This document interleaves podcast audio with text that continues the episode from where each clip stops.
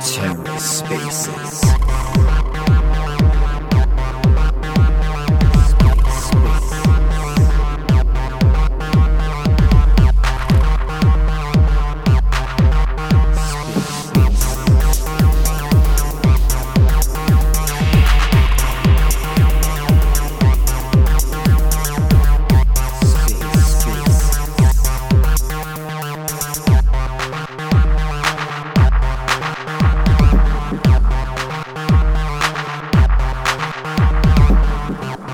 welcome to The Ether. Today is Thursday, November 3rd, 2022. Today on The Ether, Atom 2.0, the Cosmos Vision, and Osmosis. A chat hosted by Tommy Shaughnessy with Sunny Aggarwal from Osmosis. Let's take a listen. Hey everyone, we'll get started soon. Just wait for Sunny. Hello, hello. Hey, hey Sunny, what's going on? Hey, going well. How are you? Good. Sorry for blowing your uh, blowing your chat up. No, no worries. What are you up to? Not late, am I? No, no, no. We're just. I think we kill a couple minutes while people join, then we get started. Perfect.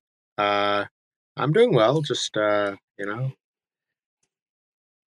getting some work done in the morning. It's early there. Early day. Well. I just woke. I just woke up late. I, I'm assuming you were up late. Yeah. Nice. I mean, it happens to the best of us. It, I feel like that's most people in crypto just stay up late because it's quieter with less DMs. yeah. Yeah. I mean, I feel like real work only gets done on the weekends. Yeah. Like- Weekdays are for calls to absorb information, and then weekends you just act on it. It's like Ryan Selkis's famous tweet of uh, Yeah. you're not going to make it if you're not on the weekends. Yeah. I don't know. I mean, I feel the weekends are the only time that I can focus on like deep work. But how do you split the time? Is it like some osmosis, some cosmos, some Twitter Spaces with Tom? Like, how, how do you how do you do it?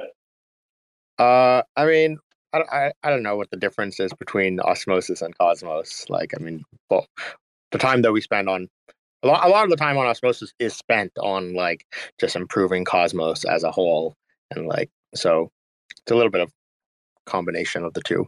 Yeah, no, that's fair. It is it is a good mix. Well, Sunny, while we wait for people to roll in, um, I think it's probably helpful if you give a bit of your background. So I'd be shocked if people don't know, but at this point, but uh, that would help. Yeah, sure. Um, so you know, I've been in crypto somewhat since uh, about 2015 or so, when I was a freshman at Berkeley. Helped create this, start this club here called Blockchain at Berkeley. Was, um, you know, got quite a bit of, you know, grew it, uh, grew it, brought a lot of people into the space, and then. You know, I summer of 2017. So you know, we were like really like Bitcoin maxi at, and stuff at the time. Um, and then you know, s- summer of 2017, I was like trying to get, I was starting to get interested in like Ethereum and heard about it. And so I was, I decided to intern at ConsenSys, where I, you know, so it's a way of learning about more about Ethereum. And um, it was cool. I got really, I, w- I wasn't like fully sold on it. Um, there's things that didn't make sense to me, but like I got really interested in proof of stake. And I was like, wow, this is so cool. Uh, and so I spent basically my entire summer just uh, learning about proof of stake. And from that, you know, I out of all the proof of stake protocols that existed, I was like, wow, this Tendermint one, this one is this one's the thing. You know, this is so simple and elegant. Um, and so kind of reached out to their team and uh, when I reached out to them, I didn't know that the Tendermint team was the same as the Cosmos team. Uh, and so when they explained that whole thing to me, I was like, oh, that's really cool.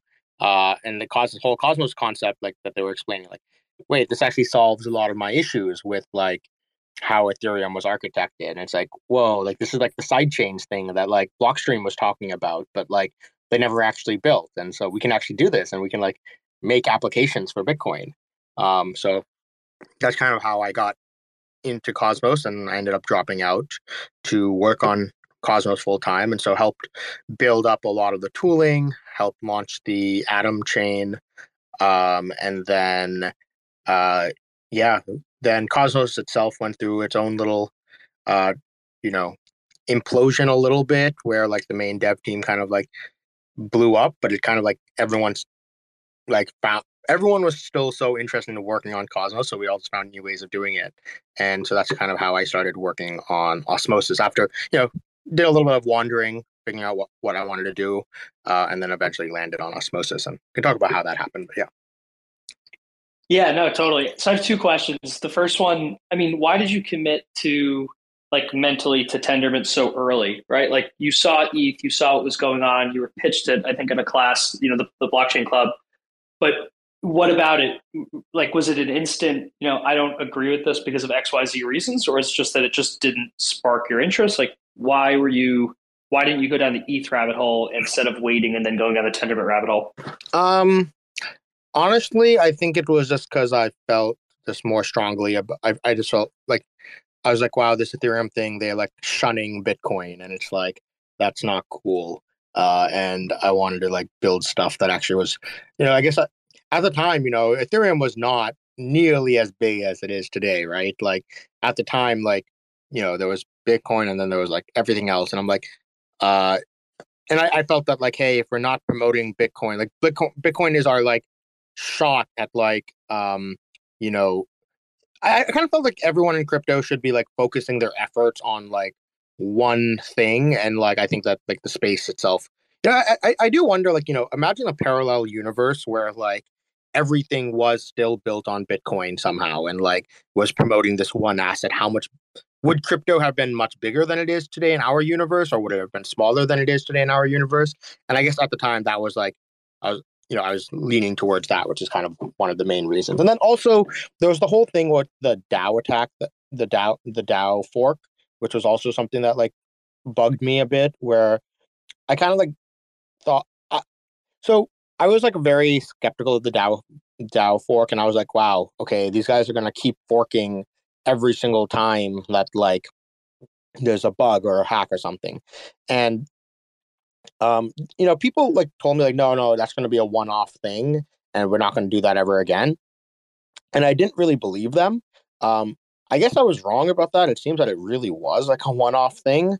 But my my view was like, wait, if every time one thing has a bug, we have to fork the entire chain, that's not like scalable or, or feasible. And so I think like you know we need a system that like each application can have like some sovereignty and like they can choose to fork whenever they want without affecting everyone else and you shouldn't have to have your system fork just because someone else's uh thing had a bug in it and, and cause a fork. So by like by like partitioning these things across multiple uh chains that kind of was like oh okay this is how we avoid the this like a global system always constantly forking yeah. No. Well. Well. I mean, I had another question, but this kind of is related. So, I mean, you kind of didn't go into ETH because of the DAO hack, like chaos on the forums. What's going on? What does this mean for the future? But you stayed around with Cosmos despite like the dev team kind of. And I was going to ask you what happened about that, but like kind of the dev team blowing up, leaving, etc. Obviously, you guys are stronger now than you were then. But what what about Cosmos made you stay when there was like I guess not as significant as an event as the DAO Cosmos, but a pretty significant negative event, and you still stuck around. Yeah, I mean, I think that I mean those events are different a little bit because one is like a dev team like having its own issues, while the other one was more like, hey, there was like something that happened at the chain protocol level itself, right? And that was like the community, like the governance system of a chain, uh, making a you know in my opinion, at the time, like a faulty decision. Um, and so I think these are kind of like different. And you know, really, like I said, I think the the issue with like the the Tendermint, uh, the dev team was like, um, it came down to like there were other issues, but it honestly came down mostly to like one person.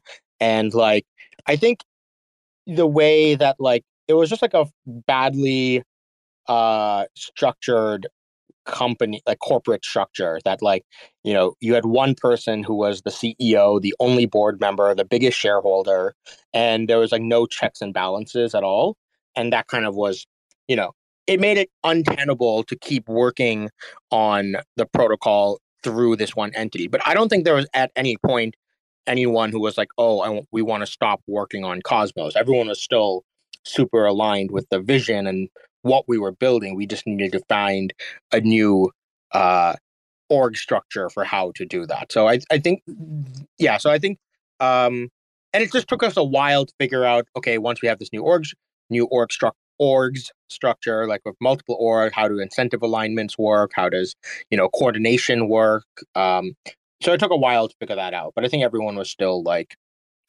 uh, you know, we were all just so mission aligned that we were all like willing to to stick through it and figure it out. Did yeah, no, that's I mean, that's a tough thing to fix, right? Especially in org structure controlled by one person. Did it go through your mind though at that point that you know this will eventually be centralized? This doesn't really matter on a long enough time horizon, or was it that the org at the time was just frankly annoying having one person control everything? Like, yeah, did the did the long timeline and the fix there help you at all, or, or, not really?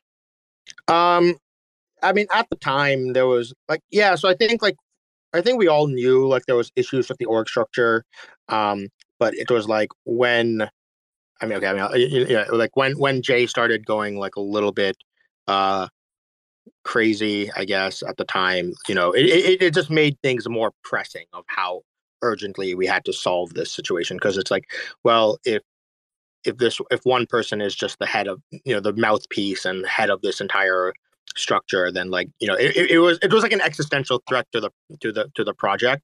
And that's why we needed to like kind of fix it sooner than later. Yeah, no, that, that makes sense. Is there anything like, was there one decision that led to the impetus to to end that, or, or was it just like a culmination of things? Uh, my last question, I don't mean to annoy you, it's just interesting. Uh huh. Um, yeah, there was a. I think Jae went on a Bloomberg Asia like TV interview. You know, just your typical. Oh, what do you think? It was like the new year. It's like, oh, what are your thoughts on crypto in 2020 or whatever? Uh, and he starts going off on this rant about like how we need to uh, combine Christianity, Islam, and Bitcoin to save the world because the end of times is coming. And uh, we were, you know, kind of everyone, a lot of people got really upset with him because, like, you know, he was like tweeting a lot of like manic stuff from his own personal Twitter account. And his his reply was like, "Well, this is my personal Twitter account. I can do this." And I'm like, but this time it was like, well, no, he was like actually representing the company on on this like TV interview, and that caused like this, uh, you know, big issue with it. Uh, and then we were like, yeah. So and then you know he was like, yeah. So then there was like a you know some a lot of debating and arguing that happened after that, and that kind of like caused people to be like, okay, look, we need to like find ways to like move out of this company so this one company is not the center uh vocal piece of Cosmos. Yeah, that's that's tough. I mean, if you're that intertwined with the community, you really you really don't have a personal Twitter at that point. Yeah. yeah. So let's chat Cosmos and Atom 2.0. I mean, you and I were going back and forth a little bit over DMs and Twitter, and obviously Atom 2.0 is is a major change to the network. It's being voted on now. I don't think it's passed yet. I think you guys need 40%. You're at 28%. Not sure how much longer uh, that how much more time you have there. But let's uh, I, I don't know where we want to dive in specifically, but I kind of want to preface it with Cosmos being a world of connected blockchains, and then Atom 2.0 sort of trying to make the hub the holy grail. So it kind of seems like a conflict. Mm-hmm. What do you think on like the vision versus the new token econ? Yeah, so you know, I think there's this has always been a little bit of a contention within the architecture of Cosmos, where like we were building this like really decentralized system with like sovereignty of chains and like you know the point of the cosmos architecture like even in the white paper we we make this claim that hey there's not there's no single hub there's no um you know it's there'll be many hubs in cosmos and like you know and so that's always been the thing but then at the same time we were building this one chain called the cos the cosmos hub right and it's like it, it's always been this sort of like very weird naming thing that's I don't know, in my opinion, very confusing and a little bit like eh, antithetical to the whole purpose of Cosmos.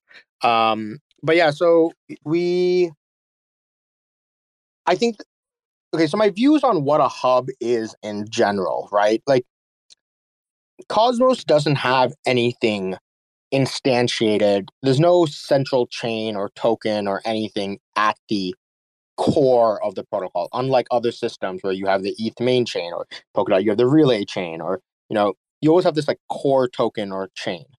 Cosmos doesn't have that. What we are is this like free market of like chains interacting with each other and doing things with each other. Um, and what a hub is, you know, in any free market system, you have these like power laws of like, right? Like, you know, some things are more are more used than others. And what a hub is is like things that are on one side of those power laws, like the more it's not it's not a binary, it's a it's a spectrum. It's like, you know, things can be have more hubbiness to them. And so the calling yourself a hub is not how you actually become a hub. How you become a hub. So I had this like uh, meme that I posted the other day, which is like, you know, that like guy in the corner at the party like thing where he, and he's like, I they don't know meme. I'm the hub.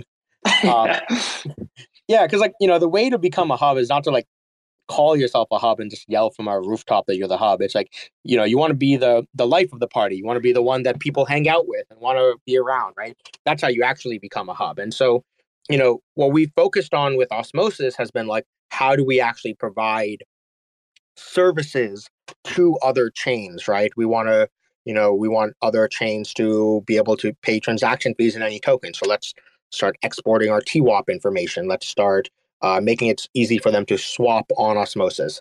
Um, we want, you know, we're building an interchain name service right now uh, for the Cosmos ecosystem. We build a lot of dev tooling for the ecosystem. Um, and so I think there's like being this service provider for the ecosystem is how you make yourself more popular. And, you know, if you look at all the metrics, like Osmosis is like, you know, at the head of the power laws in terms of IBC activity, daily active users, um, you know, all, all this, all, all this sort of stuff. So, you know, I think the Cosmos Hub uh, part of the problem was it it it still hasn't it or for the last like year it hadn't figured out the application it wanted to build uh, for a while you know last year it committed a lot of its energies towards building this like gravity dex application that they you know launched and what you know they ended up losing out on you know it was basically like this like uh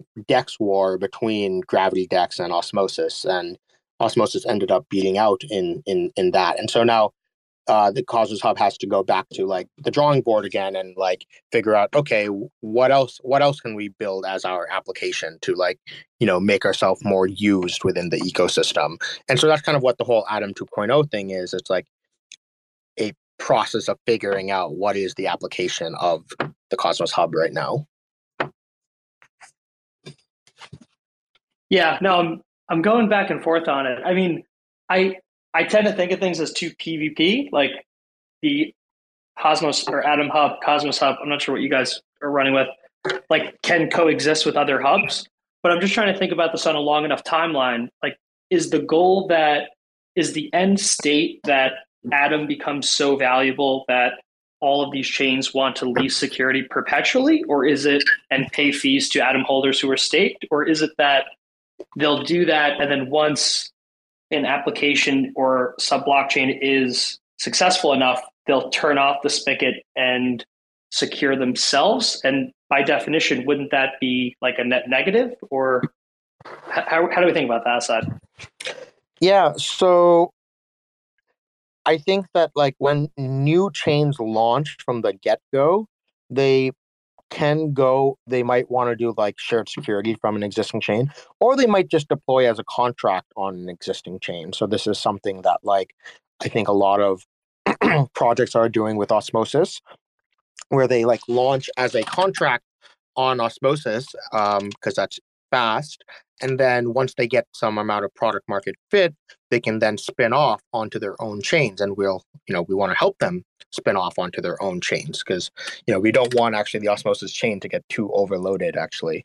Um there is this like so but as chains like become full you know a, as things spin off onto their own chains um what i imagine happening is people it, so I, I presented this thing called mesh security at cosmoverse which is basically an architecture for how even like medium to large size Cosmos chains will still be able to share security with each other and increase the security of everything as a whole. So, you know, one of the big ish one of the big things that people claim about the Cosmos architecture of these many chain, sovereign chains is they're like, oh, how is this going to have enough security? You know, you're not going to have as much security as like the L1 model of the world. And I, the, the answer to that is that no, all of these app chains are going to, you know, pool their security together. So, you know, you add up the market caps of Osmosis and Juno and Axelar and Evmos and all, all of these chains. And, you know, you actually have a market cap that rivals that of like, like top L1s, right? And so that's kind of how the uh, economic security is going to come into the system. So, you know, I think the Cosmos, the Interchain security system of Atom, I think it has a specific niche, which is like helping bootstrap new chains uh, like at the beginning. But over time, once those chains become big enough, I think they're going to plug into the uh, mesh security paradigm instead. Got it. Okay, that, that's interesting. And the the other part of the proposal on the token econ side was I'm going to confuse the allocator and and the other piece, but one item was the direct token swaps between the Atom Treasury and other teams to bootstrap. Mm-hmm. I I'm trying to figure that out. So basically, Atom would be swapped with projects, let's call it one through 100. And the mm-hmm. idea is that those projects would get Atom to sell for operating expenses. But if those tokens transferred to the Atom Hub don't outperform the value that was transferred to them originally, it's pretty dilutive to Atom holders, right? Because it's kind of like a venture fund at that point. Sorry. Is that kind of the right? No, yeah, that kind of that kind of makes sense. I mean, I think so. One of the things I would say is like, so okay. So once again, it's like a, I feel it's a little bit unclear still what the goal is here. Is it to be a venture fund, or are they trying to make Atom be like the money of Cosmos? Uh, like, you know, what does that even mean to be the money of Cosmos? Um, but my view was actually more, you know, when I actually pitched. So a lot of this um, allocation DAO uh, system was actually off of an idea that I had like nine, ten months ago for Atom, and I think the goal here was actually more so to get Atom. It's a way of promoting Atom as like the money of the cos as a money of the Cosmos ecosystem, and how you know the goal is like so. Okay, so, so started with like this um the Kava team, like, you know, once pointed out to me that, like, you know, they don't even have any atoms. And so, like, why do they, why should they care about the Cosmos Hub? And so they pointed this out, like, a long time ago when I was still working on Atom. And I was like, wow, yeah, this is a problem. You know, I think if the Atom chain wants to make sure that atoms are used more in the Cosmos ecosystem, it needs to expose all of the teams in the, you know, I think the ICO system of uh, Ethereum in 2017 did a really good job at that because what happened was all of the teams in um, who are raising those 2017 ICOs, they were all raising in ETH, and that put a, a lot of ETH on their balance sheets, and so they were all incentive aligned on like this ETH asset.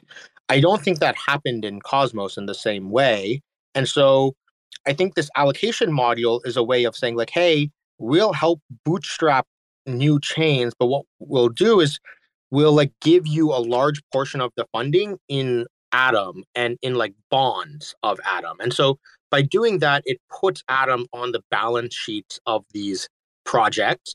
And that makes it so they're more incentive aligned to help grow the Atom economic zone. So I think that's the real purpose of the allocation module. And so, you know, we actually proposed this on Osmosis as well, which was, you know, at the time, right when Osmosis was launching, we kind of had a choice of like, hey, what do we what do we want to make like the base pair for the ecosystem for for all the osmosis pools like we were thinking originally the original plan was to make atom be the base pair but then we thought like wait a second like literally like a couple days before the launch we were like wait a second, we can also just put Osmo as the base pair of the eco uh, of all these pools, and and we're like, well, which one do we do?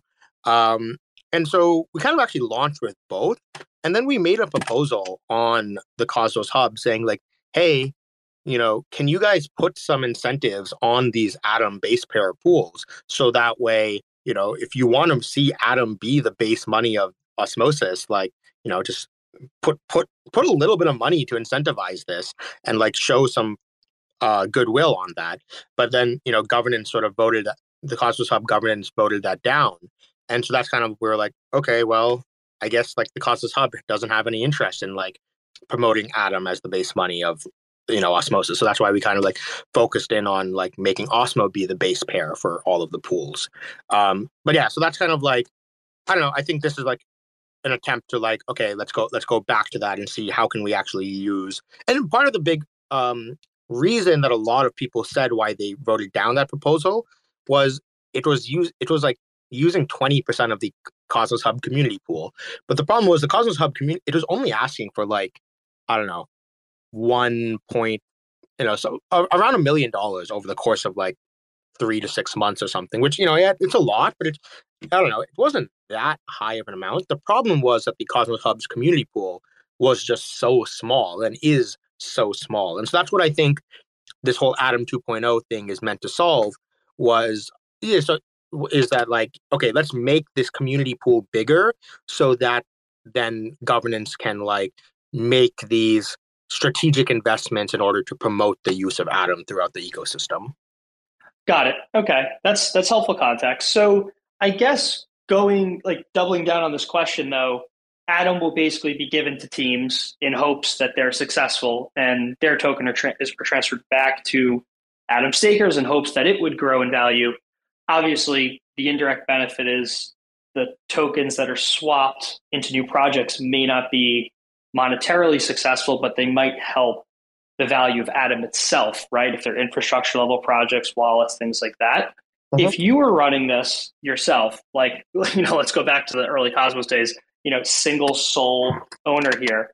Um, what would you do? Would you do this as a venture fund that's for profit for the on behalf of the Atom holders, or would you allocate this capital as a ecosystem fund without the hopes of making money, but with simply the hopes of improving, improving Atom or Cosmos and the Atom token itself?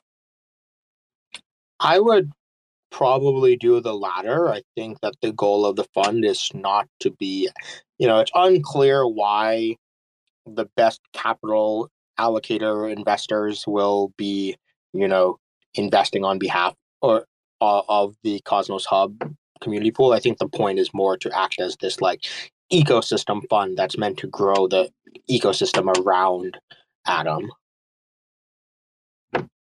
Yeah, I'd be with you. I mean, if I was an Atom holder, I'd, I don't, I don't know if they're mutually exclusive either. I think they could probably help.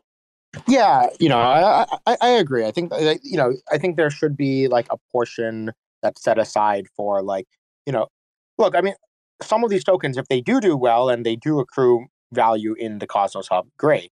You know, if the but I I, I would I would just say that's like a secondary goal rather than the primary goal. A big problem though in general is it's hard for these like things to invest in equity. Like, you know, we've we've seen this in like the osmosis uh, community pool. So like one thing that the osmosis grants program does is like, you know, some of the projects that they'll like um give grants to, there's like, you know, there's an uh, uh you know agreement that when whenever whenever they do launch a token, they'll like do some sort of airdrop back to Osmo Osmo holders. And so this is sort of like a it's hard so it's like okay, yeah, you know, the, these on-chain DAOs and community pools, it's easy for them to invest in other tokens. Uh, but like what happens when there's like projects that don't have uh, tokens and like, it's only pure equity investments? I think that's been a, Sunny, this is a tax and structuring nightmare for lawyers. or not nightmare, but like problem yes. to solve. Yes. Yeah. I well, I mean, you bring up an interesting point though. I mean, if if the fund has to allocate to projects with a token to receive a token in return, that sort of negates a good pitch to make this an ecosystem fund versus a for-profit fund. Because like ecosystem type grants shouldn't necessarily prescribe that they need their own token, right? Like I, I don't know, like dev tooling or a wallet. Like, how would you? You can't tokenize all those things. Right, right. And so, I mean, in the Atom one specifically, it's a little bit more scoped to that it's supposed to be for uh, helping bootstrap new chains, right? And so I guess that's like that's a slightly different. That's fair. Um, uh, yeah. Yeah, that's that's actually a good point. Um, so it is, I guess, it is by default more for profit than than ecosystem. Um, potentially, right? Like, I mean, there's other way. Yeah, like you said, my, my, my claim here is that you can do it can be in a token swap, but it could be for like you know the primary purpose of the token swap doesn't necessarily have to be like for profit. It could be just to like better align incentives between the two. So especially if like two things have like, for for example, right, like Osmosis and Axelar did a uh, on-chain token swap where you know it was in order. To, so what we did was we gave uh, the Osmosis Community Pool gave $1 million of Osmo to the Axelar Foundation. And then that helped the Axelar Foundation bootstrap their pool uh, on Osmosis. Uh, so they made an Osmo Axel pool on Osmosis. And then that helped them do that. And then one month later, which actually I think they're sending it back today, they're gonna they send a million dollars of Axel back to the Osmosis community pool.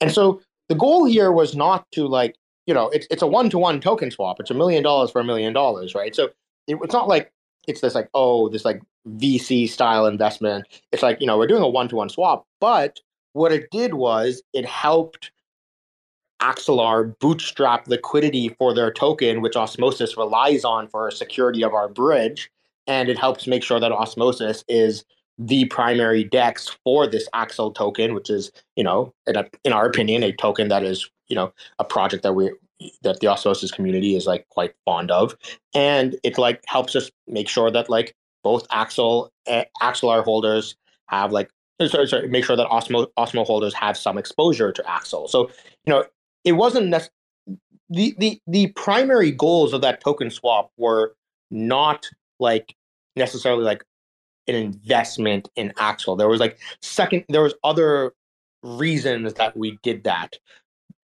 That's a good point.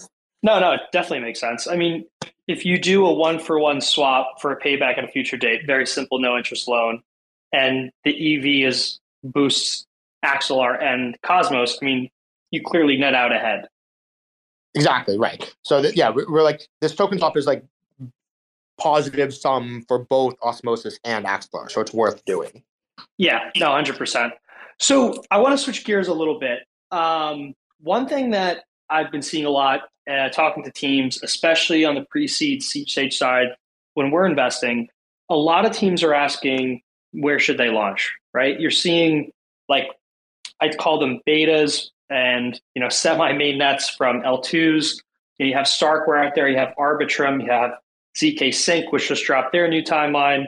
You have Celestia, which is all the rage. You know, disclosure, we're, we're an investor in some of the projects I'm mentioning. You can find on our site. Have to say that.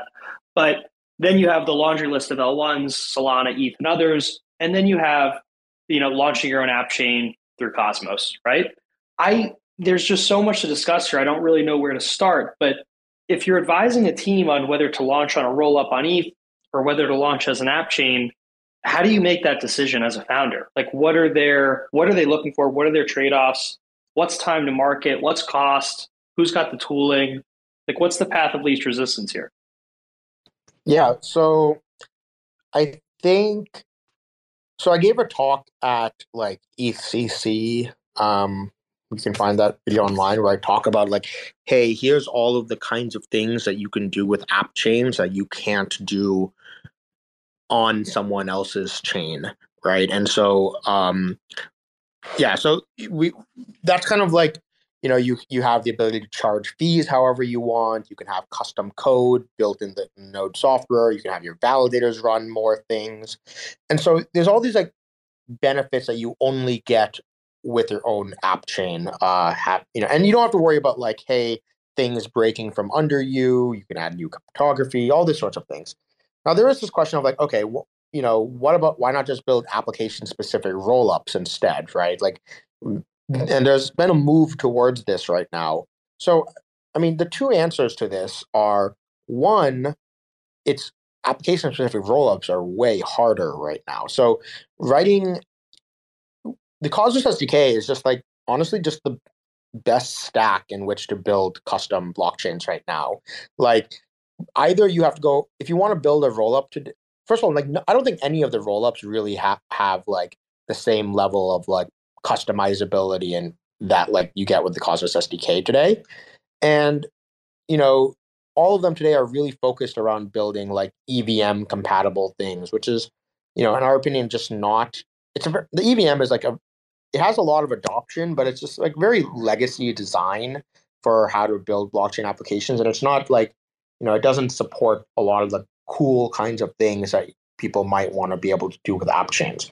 So there is like some tooling that's being built right now to be able to build more application specific stuff. Like you have like uh, Cairo from Starkware, and you have like, you know, I think the Optimism team is working on making it so you can like with, with Cannon you can take arbitrary Go code and like run it as an optimistic rollup. So know we're we're hopeful that this stuff works because it will actually honestly help Cosmos quite a bit as well because we'll be able to use a lot of that infra as well. But at the moment, the easiest way to like move fast on building an application specific chain, whether that's a rollup or a sovereign chain, um, is using the Cosmos SDK, and that's why you see it being adopted by like so many people, right? Like every you know all like you know you have Binance, Crypto.com, OKX, you have all these like big centralized exchanges. They want to launch their own chains. They use the Cosmos SDK. You have you know Wormhole. They want to launch a chain. They're using the Cosmos SDK. And so I think there's also like a, just a sort of a different type of uh, builder that wants to build like a sovereign chain and like you know they want to have a little bit more control of the stack there's some people who are like hey we just want to just focus on our contract and that's it but there's like some people who you know you have like dydx for example who's like hey you know focusing on just the contract it doesn't give us the level of control that we need. We need we want to go innovate at like building order books in the mempool and so you know they evaluated the options and they said that like you know, Cosmos SDK is the best way to build that. Um, so yeah, I think right now, really, what it comes down to is like the tooling is like the biggest reason, and then as as as they evolve, I think uh, people are going to continue to want this like sovereignty on like, hey, when when you're building a rollup, you're kind of like subservient to you know you don't have the ability to fork your chain as you want. Your settlement is like based off like validity is based off of like how if it gets approved onto this main chain. If the main chain halts or something the, the entire global system comes to a global halt. While in the cosmos model where every chain is its own settlement layer you instead have like you know any one chain can co- go down it's fine the entire system keeps running. And it's just sort of more resilient without these any central points of failure. That's a that's a really solid answer Sunny so i guess the thing at a more basic business side question that we get is, you know, founders come to us and say, "Hey, look, I've heard fantastic things about Cosmos. You know, we we know the tech is solid, but it seems like there's a gap. Like the teams have to be technical to be able to go down this path, and if they're technical, it's obviously a big unlock. Is there currently a consulting firm or something that handles the zero to one for launching a chain using Cosmos Tech for projects? Yeah, there. I think there's a couple of people working on this. So I know the Saga team is like building a lot of tooling around this. Um, I think, and I, I'm sure there's going to be. You know, I've I've met uh, I met another team kind of in stealth right now at Cosmoverse that they're also sort of building a consulting firm around this. So yeah, I, I do think it'll you know with the rise of interest in the ecosystem, I think we're going to start to see more and more of these sort of like dev shops that like do it do this. What's funny is like you know, fun fact: Thorchain actually started as a dev shop building Cosmos SDK stuff, and then they were like, "Wait, we learned the stack so well, we're going to start go building our own thing instead." And, in funny way, and that's kind of what happened with Delphi Labs as well, right? Like, yeah, you know, they were. they were consulting on like a lot of these projects, and then they're like, "Wait a second, we know the stack so well now. Let's go start building our own things." Yeah, no, for consulting was a great way to help us bootstrap Delphi, but the the buy-in and the learning and the econ is way better to own versus, you know, chasing a check of 20, 30 grand. so, but it was fun. Yeah. So I guess not to totally focus around token econ, but it's just like a personal area of interest. The other thing that I see with app chains is you guys are offering a real authentic use case for tokens for applications, right? It's no longer just staking for staking, which is pointless. It's, you know, hey, your token can be used as the native basically L1 asset here. It'll earn transaction fees. There's, you know, a value premium to staking it. Maybe there's liquid staking. Are you seeing that take off as a, a more authentic use case for tokens versus what teams have done in the past? Um, yeah. Uh, so, I mean, the concept of being able to stake a token in and of itself is not like a use case where you know i think applications have get revenue from like three places right? Uh, you either can get it from uh, application fees transaction fees or mev capture right? And so the uh, application fees would be like you know on osmosis it would be the equivalent of like our like swap fees right? So or in uniswap if they charge like a protocol fee you know that would be an, an, an application layer fee. So that's like right now apps built on other chains they can only rely on the application fees as a source of revenue. While when when instead if you have a app chain you can also you know transaction fees are a source of revenue for your chain and then also mev is a source of revenue for your chain. So you know anatoly had a tweet a few months ago where he was like hey the only value of l1s is the mev that they can capture. I, I disagree with that but uh, but like it is a major source of revenue for chains and like i think uh, dan elitzer had a good um, you know tweet thread a couple of weeks ago talking about like how much value uniswap leaks to ethereum like how much how much uh, transaction fees and mev revenue uniswap has sent given to eth miners at the time and now stakers uh, over th- by being built on ethereum when that could have been captured in the uni token itself. And so i think yeah so by having your own app chain the, there is actually new revenue sources for these uh, for for the tokens of these applications. And I think that's actually going to be one of the biggest driving reasons why people are going to want to go build their own chains. It's like, you know, instead of leaking value to some other L1, you know, you can capture that all in your own token.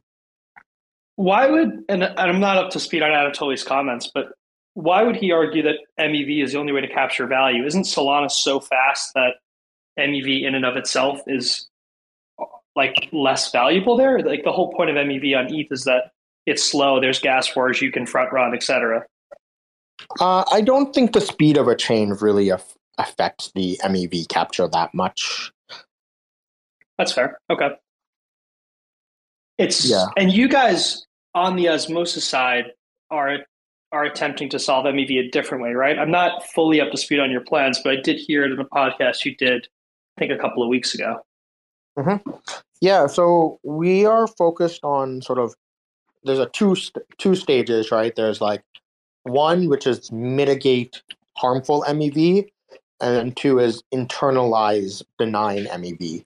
So harmful MEV is we define specifically right now as like the type of MEV that's based off of reading other people's transactions. So your you know, generalized front running or sandwiching or back running oracles. These are all like what you're doing is you're reading transactions in the mempool and you're acting upon them and you're like, you know, causing, you know, you're basically extracting value from them through like, you know, sandwiching and stuff. And so this is like just not cool, right? This is like a, a, privacy breach. And so the goal is like, hey, we should like what we what we want to do is want to build private mempools using this thing called threshold decryption, where, basically what it means is all the transactions in a mempool are going to be completely private and they only get decrypted and executed once they've been after they've been put into a finalized block. So this way, you know, no one can really front run or sandwich someone's trade because they can't read the trade. So this is sort of um, step one is in the is in the mitigation of this harmful MEV. The step two is the internalization of the good MEV or benign MEV. So this includes things that are not dependent on reading other people's transactions, but rather just reacting to state and like jet, uh, you know, open knowledge of the world. So things like arbitrage and liquidations, right? Liquidations, you're not like front running someone else's transaction. You just want to be the first one to to to trigger the liquidation. Or let's say there's a um, uh, arbitrage, right? Like the prices moved on a centralized exchange, and you want to be you want to arb them. You know, you're not trying to.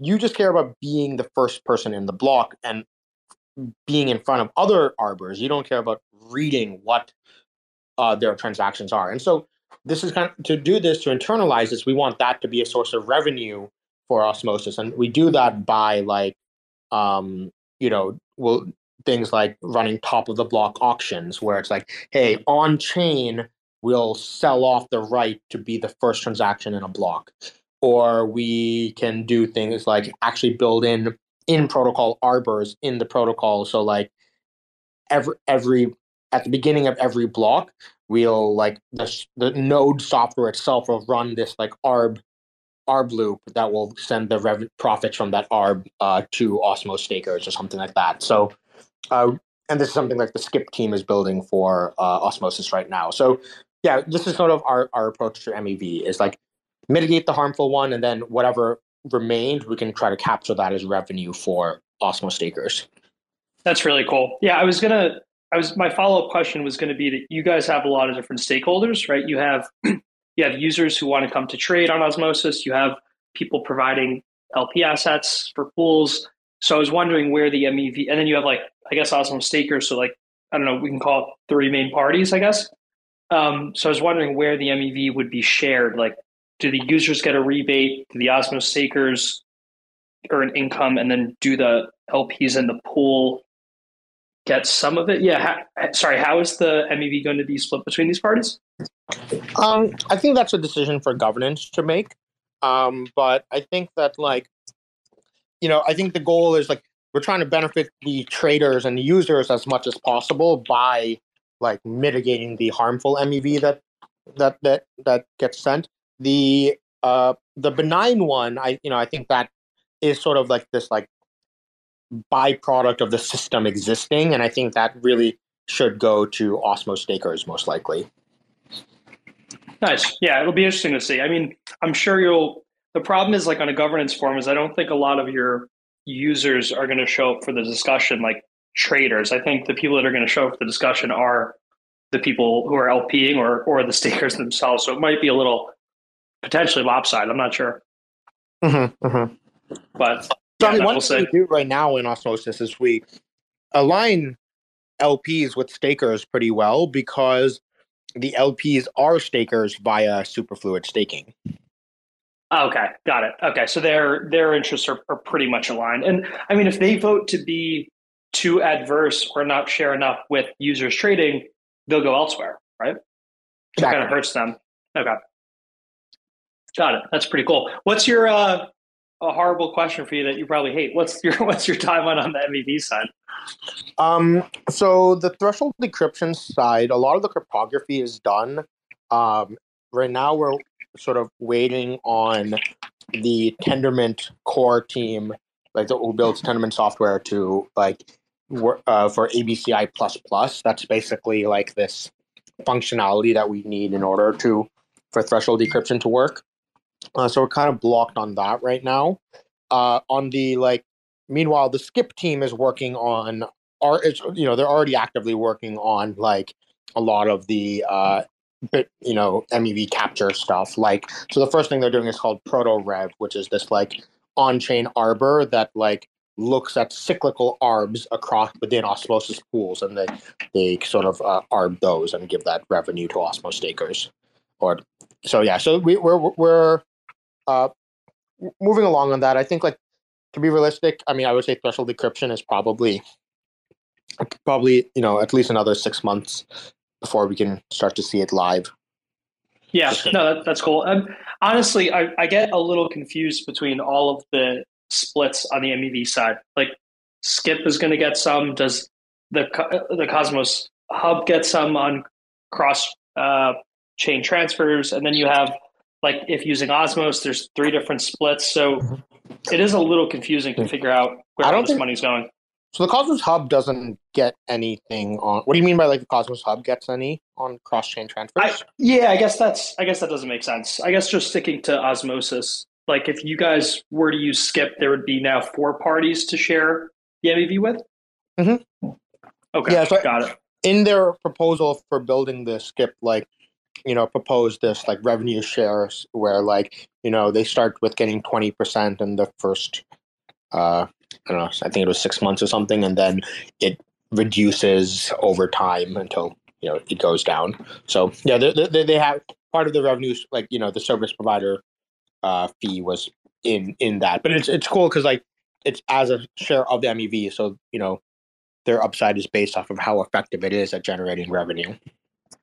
Nice. Yeah, I'm, I'm interested to see what the MEV market looks like during a bull run. It seems like we have dozens of teams working on MEV during a bear market. So, I mean, the revenue is obviously much lower now than it would be in a bull run, but I mean, the amount of teams that we're seeing building it is just like I don't know how 50 teams can win at MEV. It just, it just seems it just seems crazy.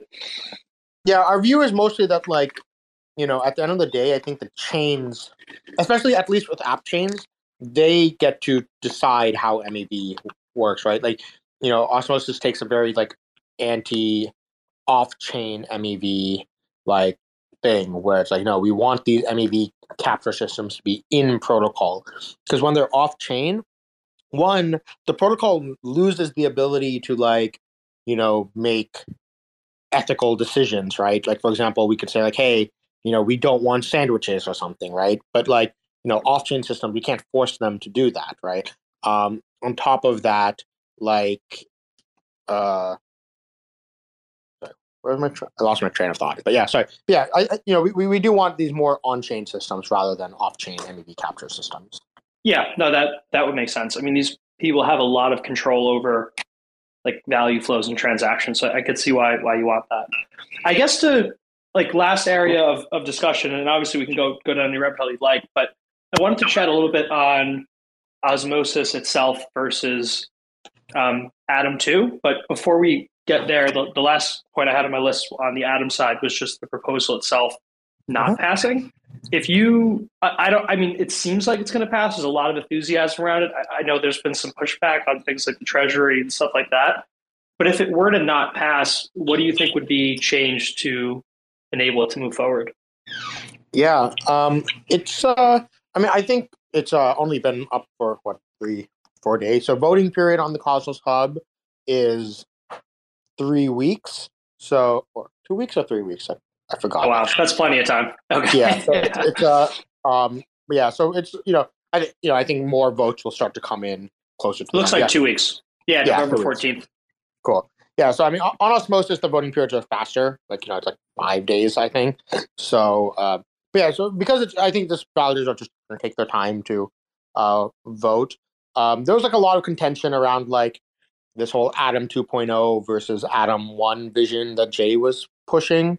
Um, but it seems that once the things went on chain, it seems like you know a lot of the economic stake is like backing the Atom 2.0 stuff. So I, honestly, I'm not too worried about it uh, not passing. Um, I think that I think that the Atom One side they had like some valid critiques of Atom 2.0 or, or, or like just wanting more clarity around like how does the governance process of this new treasury and stuff work but in general i think that it seems communities rallying pretty hard around atom 2.0 yeah i mean i think i think the atom team cosmos team did a really good job of putting this together rallying support and rallying more importantly like conversation. I mean you guys are coming off cosmoverse which was incredible. I mean the presentations there were awesome especially yours. Um, it, it, seemed like there was a lot of enthusiasm. But I mean, despite that, what is the timeline to build out Atom 2.0? I mean, this isn't months, right? This is years.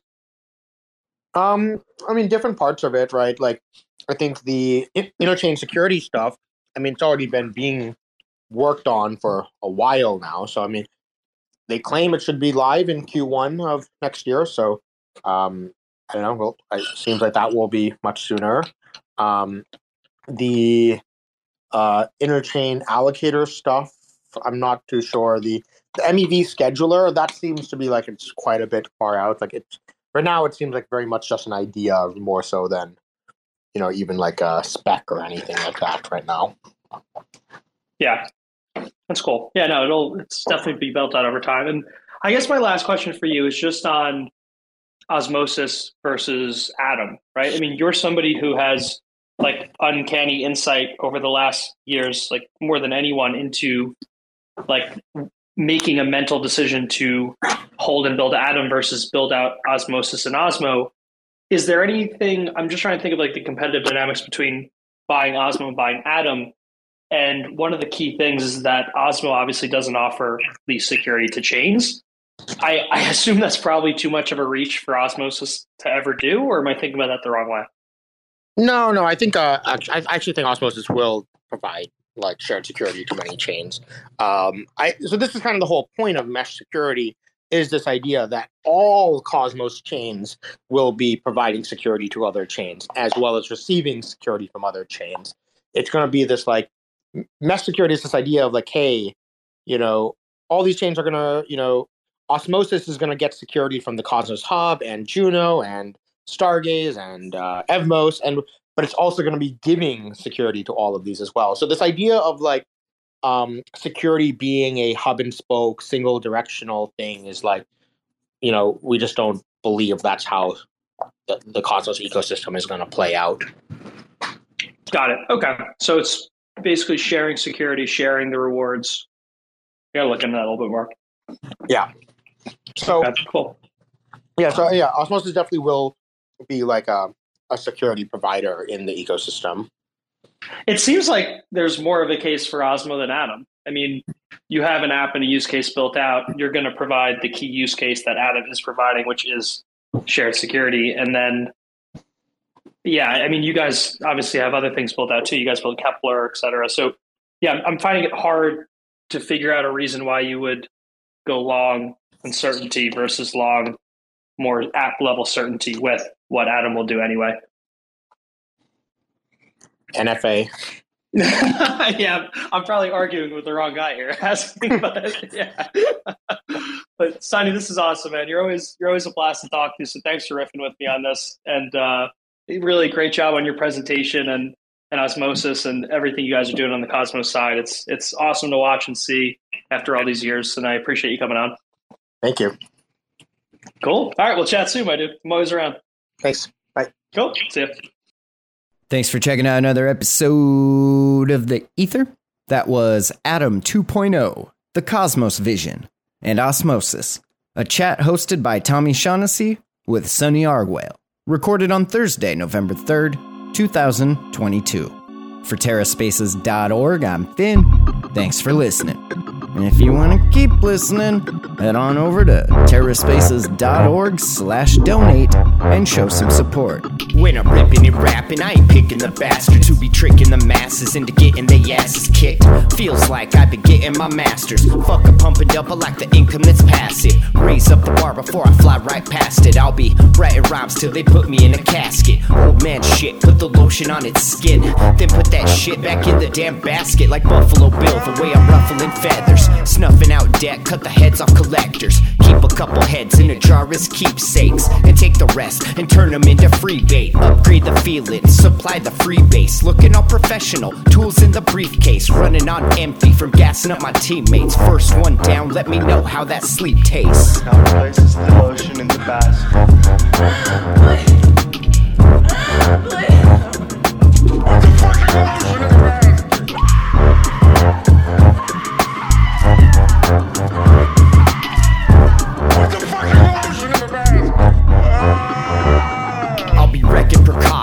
precautions, directing impossible, defending the plausible from ending demonstrable. The mission isn't even worried about the clearance, running interference till our enemies fear us. We're only one disappearance away from a bad day. Everybody trying to save face on the last day, feeling fancy, about to pull out the mass A. Drop the eight ball in passing, that's so passe. I'm getting nasty, you cannot put it past me. A mix between blasphemy and tuck everlasting, feeling like a masterpiece, looking like a tragedy. Trying to get through another day full of savagery, getting headstrong from working in the mess hall. All hands on deck, waiting for our next haul. I need the rest, got big plans to eject. So feed the grass and keep off the Kleenex. I am interested in magic because I am fascinated with psychology. I love to learn about how people make inferences how they draw conclusions and find patterns in information. And in particular, I'm interested in all that can go wrong. Uh, how an individual can be led astray by certain cognitive vulnerabilities or exploited.